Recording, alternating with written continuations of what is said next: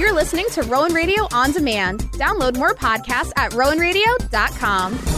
The following program does not represent the views or opinions of the staff or administration of Rowan University or Rowan Radio, 89.7 WGLS FM.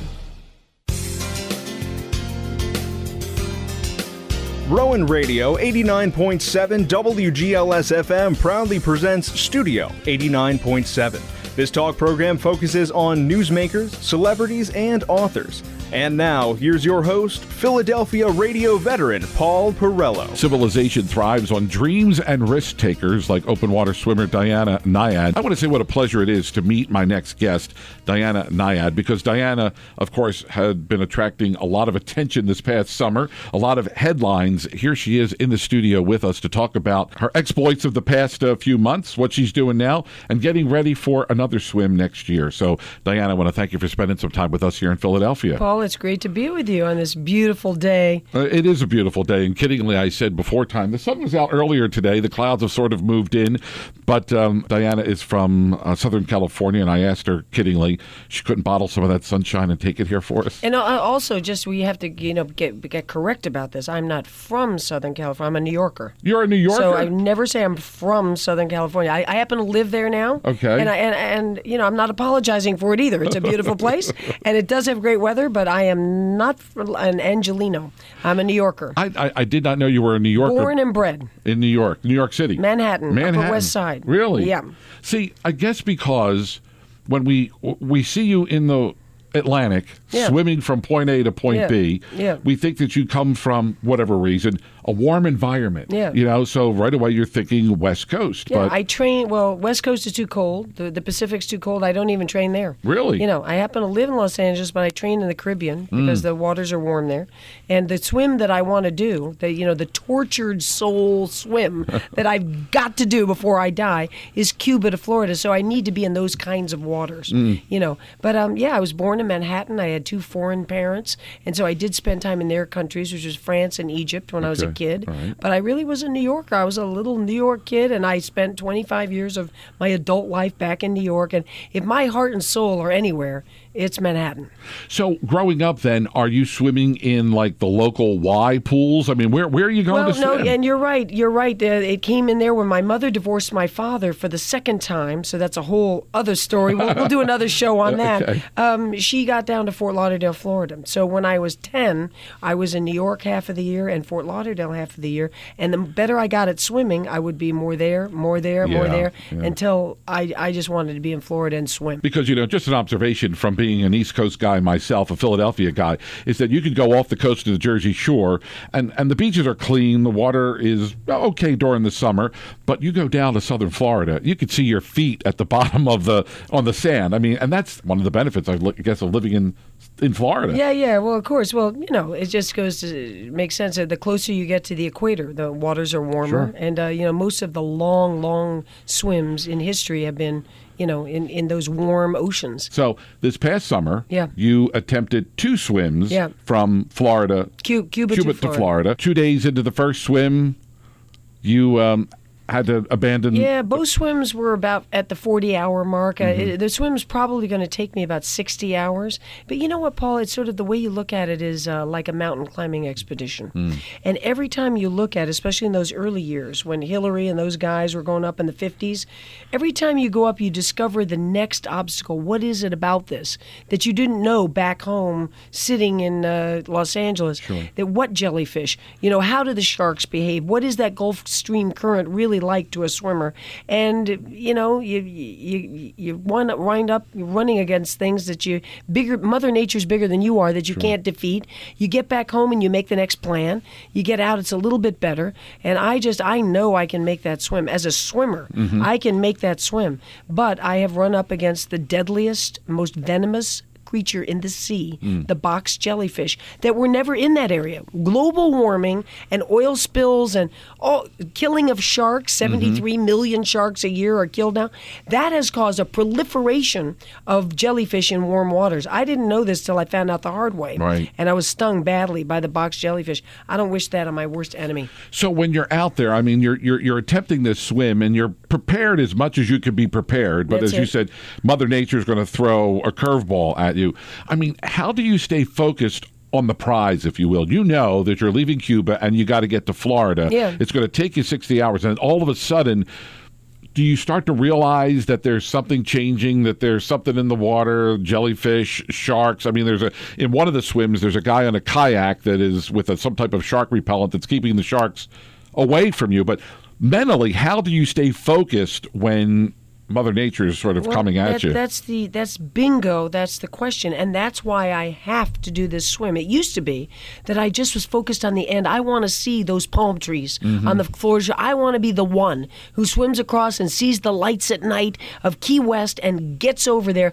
I'm not even thinking about that anymore, Paul. I just want the memories of going across that a swimmer should have. Mm-hmm. I was ready for hypothermia, um, you know, dehydration, uh, hallucinations. I was ready for all of that because that's what you're going to go through in a long thing. And I have a lot of experience in this, but I didn't get all those things. My memories, like you say, you know, you, are you prepared for this? All of a sudden, when you're hit by that jellyfish, that venomous jellyfish, there's nothing else. There's no singing Bob Dylan songs to get you through. There's no thinking about Stephen Hawking's The Grand Design that I read the night mm-hmm. before. No, you are in survival. You're in incredible pain. You're it's attacking your respiratory system. You mm-hmm. can't breathe. You're convulsing and vomiting. So people, you know, called me courageous because I swam for 41 hours, mm-hmm. even after two of those stings. Maybe so. I did the best I could do. That I know. I don't look back with any, you know, beating myself up for what I tried. But I don't want that memory. I don't want survival. I want sport memory. I want the hallucinations. Yeah. I'm going. That's what I'm going back for. Uh, you held the record for the longest time, and, and tell me exactly what the record was. But back in the '70s, you held you held quite, and I, I don't know, maybe the record still stands. it technically does. It's, Yeah. it's- the longest open water straight swim in history was the 102.5 miles Mm-hmm. between the island of Bimini in the Bahamas and the Florida shore. Right. Mm-hmm. I happen to land at Jupiter, Florida. But that's the longest, you know, nonstop ocean. People have swum farther in rivers and things, Right. but that was in the ocean. But you know what? Cuba for me isn't about that. It just so happens that the measurement between the crow to crow fly measurement between Right. Havana and Key West is 103 miles. so it's a half mile farther than that other one, but that's not why I, I don't care how far it is. If it were 400 miles, it were 52 miles, I just want to swim, be the first person without a shark cage to go from Cuba to Florida. so you're now preparing. Your goal is next summer to go back into the water and do it. I have to. I just, uh, I know I can do it. I, I just don't like to be the type that quits on something. Like, what should I do? Should I sit around with you today and say, you know what, Paul? I guess the jellyfish could be solved. Maybe there's some kind of material, skin type material out there that has a weave that's tight enough that those tentacles cannot penetrate through. They can't get into your central nervous system. Maybe, I don't know. I'm not going to look into it. I tried. I did my best. That's it. I'm going to move on. Let somebody else do it. It's just not me. Yeah. I'm going to be the one who solves that problem. Now, friends do say to me, "Yeah, but you know, you used the word curveball a minute ago. You say, well, you know, okay, you got the you got the jellyfish, and you got the, you know, what's going to be the next curveball? It's a big ocean out there. It's a wild place. It's bigger than you are. Mm-hmm. Thank have, you. Have a little respect." And I always say, "Thank you. It mm-hmm. is. Mm-hmm. I, I, you know, I'm not any big egomaniac Right. says I'm going to beat the ocean. Just like mountain climbers don't beat Mount Everest. They're lucky if that mountain lets them get Sure. up there. And so, you know, I, yeah, there might be something else. I feel like I have enough of an education now that we know all the things that could possibly happen. Now, if a shark comes up and eats me, goodbye. Uh, that, that, that'd be the end.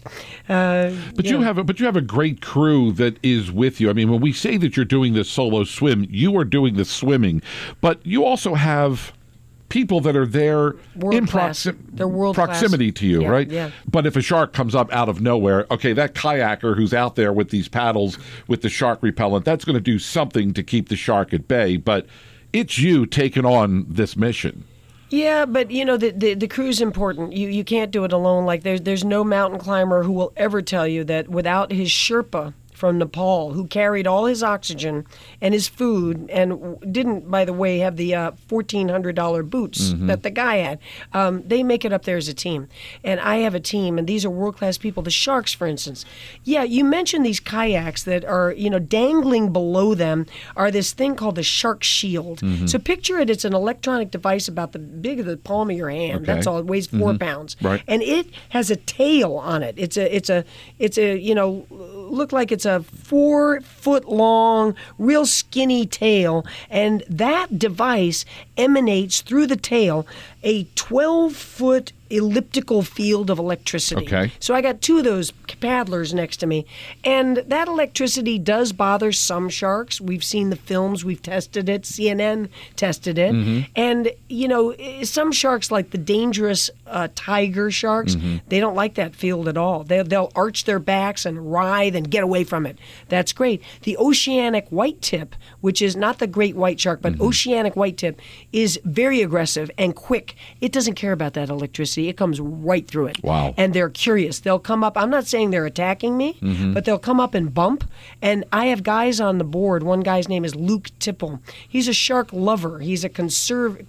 What is it? What do they call it? He's he's out there to work for the conservation of sharks. Right. So he's he doesn't have any lethal uh, uh, uh, gear with him. Mm-hmm. He doesn't have a gun. He doesn't have a spear gun. He just knows these animals so well that even in the pitch black of night, where my trainer says, oh, "Well, I guess we're supposed to be confident that these guys know their behavior," I, I, I don't. I can't see a thing. I can't even see my fan in front of my face. But he says that they would not come up just unannounced and take your leg. Mm-hmm. They wouldn't do it. They're predators who have to watch out for their own lives, and they uh, hear all these boats. They sense this electricity around. They're curious about this floundering, flopping animal that's me. right. Maybe it's going to take a little taste, but not before it shows itself a few times and bumps a few times. Mm-hmm. In which case, they'll come in and they'll curious one. They'll give them a little bit of uh, chum and bait. Mm-hmm, they'll swim away with them, and they believe that they can keep me safe all the way across. So they told me they told me I'm safe, and I'm going to go with that. that's their story, and that's, That's what you're sticking story. to, I, right? I have to go with it. Yeah. The CNN uh, people uh, under Sanjay Gupta followed me for two years, and they produced a very powerful documentary. It's all about hope, but it has all the details, the eccentricities of the swim. The other thing, I, I- you know, I, I am amazed at how documentary filmmakers do their craft because I've interviewed a number of them. It's it's about getting the the reality of the story. I mean, you know, you talk about reality television. I mean, this is really capturing the moment, if you will, without affecting what's going on. So here's CNN uh, tracking your exploits, if you will. And you may or may not be aware that there's this camera crew that's following you all the time, but now they put it into a documentary form and it really tells your story. I mean, warts and all, because anybody that sets out on a mission wants to accomplish the goal. Here you are, not once but twice, having to wave the white flag for for sake of a uh, better phrase here or, or better term. But uh, I mean, but uh, the story that we get out of this is your determination, your will, your your fight for survival, and and and just how what a gut wrenching decision it was for you to have to abandon your trip on two different occasions. It was. That is pretty remarkable. It was, and you know, and you're you're really using just all the right emotional terms that that I've felt. Gut wrenching is it, you know, because people would say to me, "You, this wasn't a failure. You've got to be proud of what you did," and I am. Don't mm-hmm. get me wrong, I stand tall. You know, there there wasn't there wasn't a moment that we didn't make the most valiant effort possible. First time 40 hours, next time 41 hours, under circumstances nobody else is going to swim through. Mm-hmm. Me and the crew, you know, all of us did. But look at CNN. You're right. They have to tell whatever story they saw in front of them. I'm sure that they would have loved to have a walk up on the shore. Wouldn't I have loved that? Sure. I want that. But you know, and they all they look at me. The humor now is okay. We spent two years following this story. Now you're going again. and I said, you know, I, I don't want to be the crazy lady. I don't want to be in here talking to you like every year saying, what, just one more try.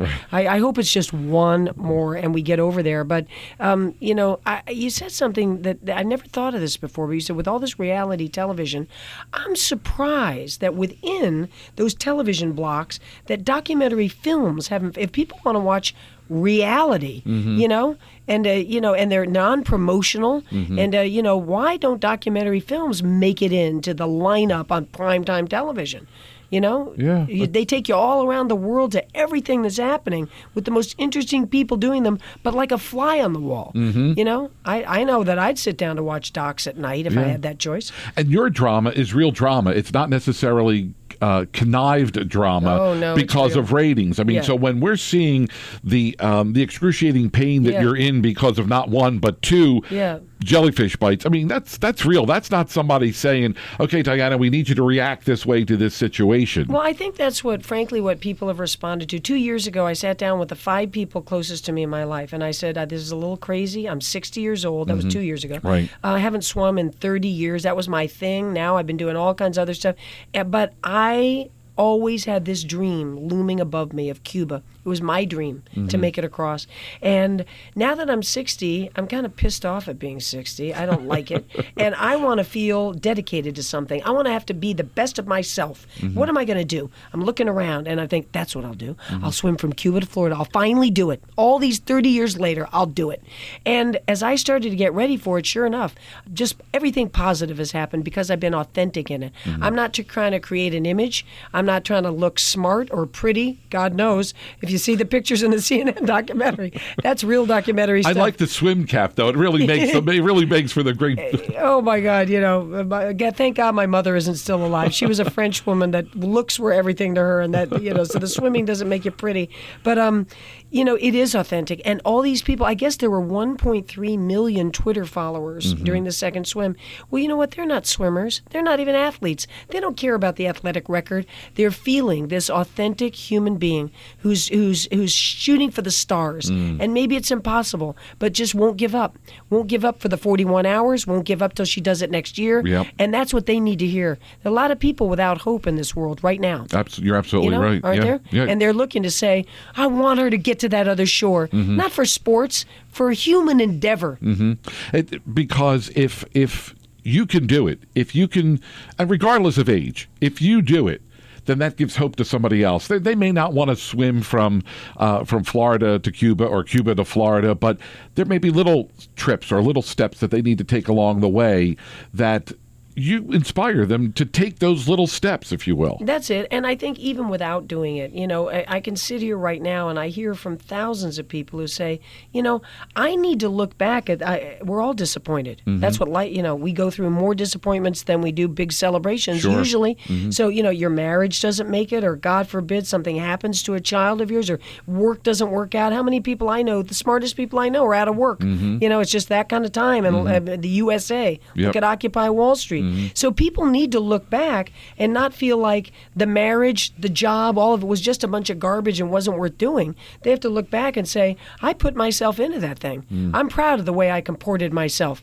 You know, I showed my I showed I showed who I was and now it didn't work out in the end. I'm going to move on. So even if I weren't going for that swim, I think I've shown just how to live a life mm-hmm. and shown myself to start with. That's why I said when I turned 60, I thought I don't want to go to my mom died at 82. Mm-hmm. So if I'm going to die at 82, I got 22 more years. Right. And I don't want to go down looking back saying, "Oh, I you know, I just didn't do that much and I sat around on the couch and you know, I'm going to I'm going to grab the gusto and live with passion. Make it to the other shore or not. Yep. I'm going to live that way. A few other questions because you've opened up so many different areas for me to go in. But number one, when you're in the water on these two trips that you were on, are you cognizant? Are you aware of, or you just focused on the prize here? But are you aware of all those Twitter followers? I mean, we talked about the, No. the cameras on. Oh, no. So you're focused on your mission. Oh yeah, but but but unfortunately, it's even worse than that. Usually, if it really were just the mission without the jellyfish, Right. I would just be focused on the mission. And I've got all kinds of counting systems and singing systems, and and then your brain goes into right lobe thinking, and you're thinking of the expansion of the universe and and um, the meaning of life and all these things. But I never even got to those. So so even at then, I'm not thinking of Twitter followers. No, Right. I mean, I'm very I'm very uh, I'm honored that anybody cares. Sure. And that they're rooting for me. That's great. But I find that out later. Yeah. And that's great. But um, I'm just with my team, communicating with Bonnie, my main Mm-hmm. handler, and we're just we're just tight. We're just saying, what do you need right now? Well, let's get through this next hour. But when the jellyfish hit, Paul, I just I can't describe it. It's like science fiction. I've been stung by a lot. I've been out there for years. I've been stung by a lot of jellyfish, but they just kind of rip across the hand or Mm-hmm. the arm, and and you can yell out a couple of obscenities, and five, ten, fifteen minutes later, it starts to subside. That's one thing. Mm-hmm. Uh-uh. That's not the box jellyfish. They are trying to take you down. They they're they're going to kill a fish instantly Mm-hmm. because their barbs, hundreds of thousands of harpoons on every whip.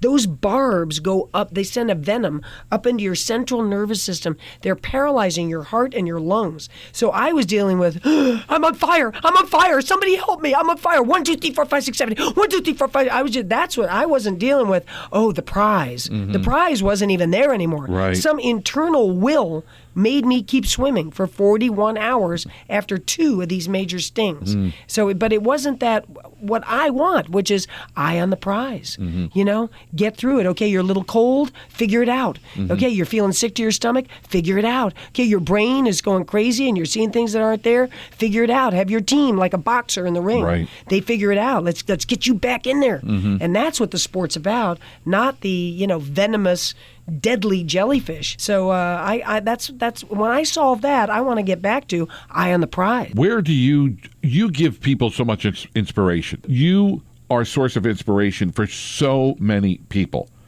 Where do you draw your inspiration from?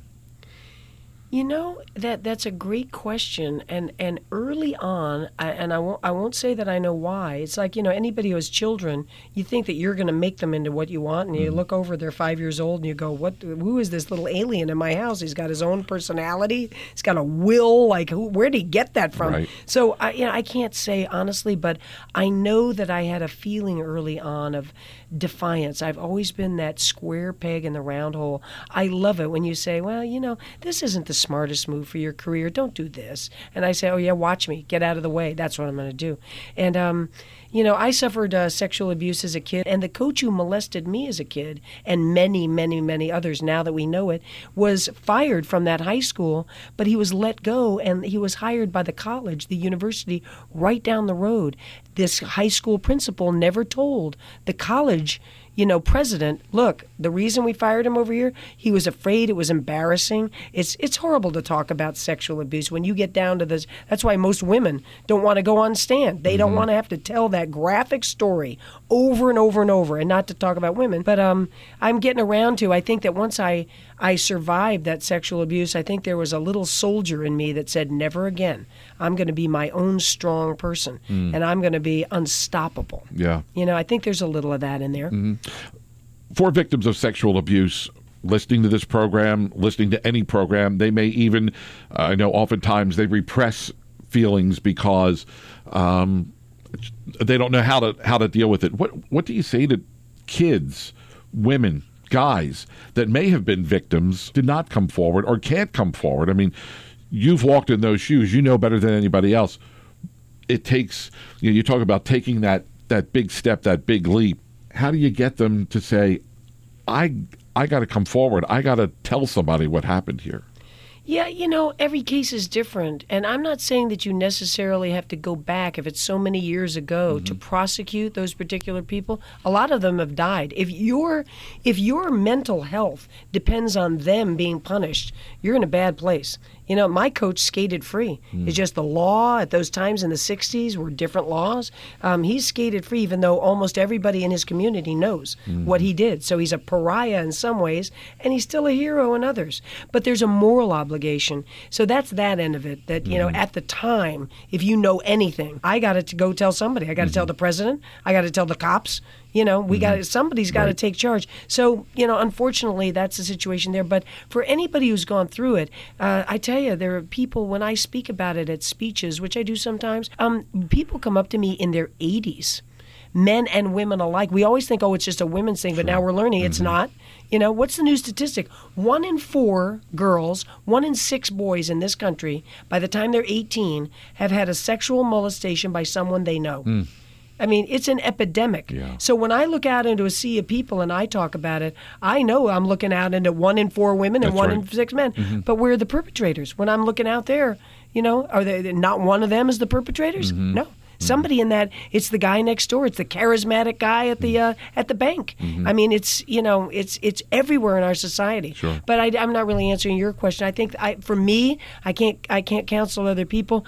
Being open, not necessarily to, to go back and do the prosecuting, but just for your own self, telling your friends, telling your family, and just saying this was wrong and this happened to me, and I was left with some bitterness, some bad bad news in my relationships, uh, whatever it is, anger. You know, because how how are you going to work through it if you bottle it all up and pretend it never happened? Yeah. And I think it's harder for boys Yep. to talk about than girls. You're absolute- Especially if it's been a homosexual attack and they're not homosexual. That's a tough road to go to admit to that stuff. Yeah, I think simply because of where we are as a society, not to say, I mean, all, all sex, sexual abuse is wrong, period. But it seems that uh, because guys are supposed to be these strong figures, uh, A, it's not supposed to happen to them. Well, it's not supposed to happen to anybody for that matter.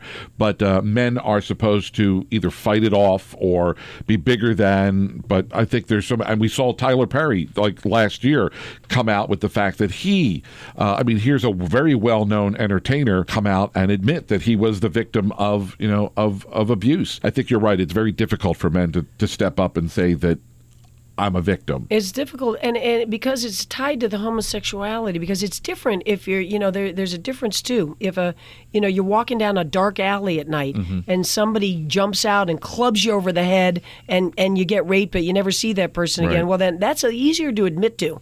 You know, just say I was violated. But if you're, you know, 10 years old and it goes to 14, or mm-hmm. you're 14 and it goes to 17, this was a big problem for me. I'm beating myself up my whole life. Why didn't I stop it? I was as big and strong as I am now at mm-hmm. 14. I was a big champion swimmer. So there now they have to say, I, you know, I did it all those times. I let it be done to me all those times. Well, then why? There must have mm. been something you liked about it. Maybe you're gay yourself. Mm-hmm. You know. Yeah. And it's it's you know it's not. They were it's twisted. These guys are charismatic. They're they're they're like con artists, mm-hmm. and they talk you into it. With the boys, often it's with gifts. You love this cool little uh, electronic thing. Play with that in the corner, and then you know, uh, and I'll give you this, and I'll. With girls, it's more like I love you. Mm-hmm. You're the you're you're the you're the you're the you're my soul. I wish I didn't have my wife. I wish I had you. And don't. But the but one thing they do with the boys and the girls, and they're good at it, is this is our secret, mm-hmm. and this is special. You're special. I chose you and you're special now. And we don't, you know, as an adult now, I'm mad at myself, but I wasn't mad at myself then. I was terrified Sure. and humiliated and under the thumb of the person I thought was the greatest person in the world, my coach. You know, so it's it's twisted. We're talking with uh, Diana Nyad. When will you start getting ready for next summer's swim? I'm training already. Are I mean, you? you? know, it's light. You know, I only finished this thing like six weeks ago, Mm-hmm. so there was some emotional trauma I went through, and uh, but the physical wasn't too bad. And already, I'm doing three four-hour swims a week and three to four hours of uh, land exercises. You know, Mm-hmm. core and all that stuff on the on the other days. And once uh, December comes, I'll ratchet that up a little, make it three five-hour swims. January, I start getting down to the Caribbean, getting in eight-hour swims in the ocean, and that escalates so that about May, I'll do a couple of 15 hour swims. Okay. So, so from January to May, it'll be 8, 9, 10, 11, 12, 13, 14, 15, building up those swims and doing them frequently uh, down in St. Martin. Okay. Yeah, yeah. And I so- mean, Joe Joe Frazier had tough uh, what the Poconos for his training camps. That's right, yeah. I, I got St. Martin in the Caribbean. It's not so bad. No, it's not. So when will the? I mean, is there a date set yet? You can't set a date You because you can't? got to wait for weather, but I'll have to wait till about the middle of July. And you know what, Paul? Um, there are people coming out of the woodwork who want to do this swim now. They saw how much publicity I got. Um, it's a big ocean. It's not my ocean, Mm-hmm. so I can't tell them not to do it, ask them not to do it, even though it's my dream. Sure. And um, and I know what they think they're going to get from it is the publicity. And what can I say? I have to say, good luck. I, I got to do it anyway. Mm-hmm. Yeah. Even if you do it before me, I still have to do it. You know, it would be cool if they let me. If, Yeah. they, if they said, you know what, let's give this the old lady one more chance, and then then I'll go once she gets it done. But I, I doubt that'll happen. Well, uh, we want to wish you well, Thank and Uh, you. we will be watching. Thank you. And we will be uh, waiting for you to arrive in Florida with our hands clapping Right on. and, and, and waving you on because uh, I know if anybody can do it, it's you, Diana Nyad. That's so sweet, Paul. It's, it's such a pleasure to talk to you. Same here. Thank Yeah. you so much. Yeah. Thank you. You've been listening to Studio 89.7, a monthly program that focuses on newsmakers, celebrities, and authors. Please tune in on the second Saturday of every month at 9 a.m. for another edition of Studio 89.7, only on Rowan Radio 89.7 WGLS FM.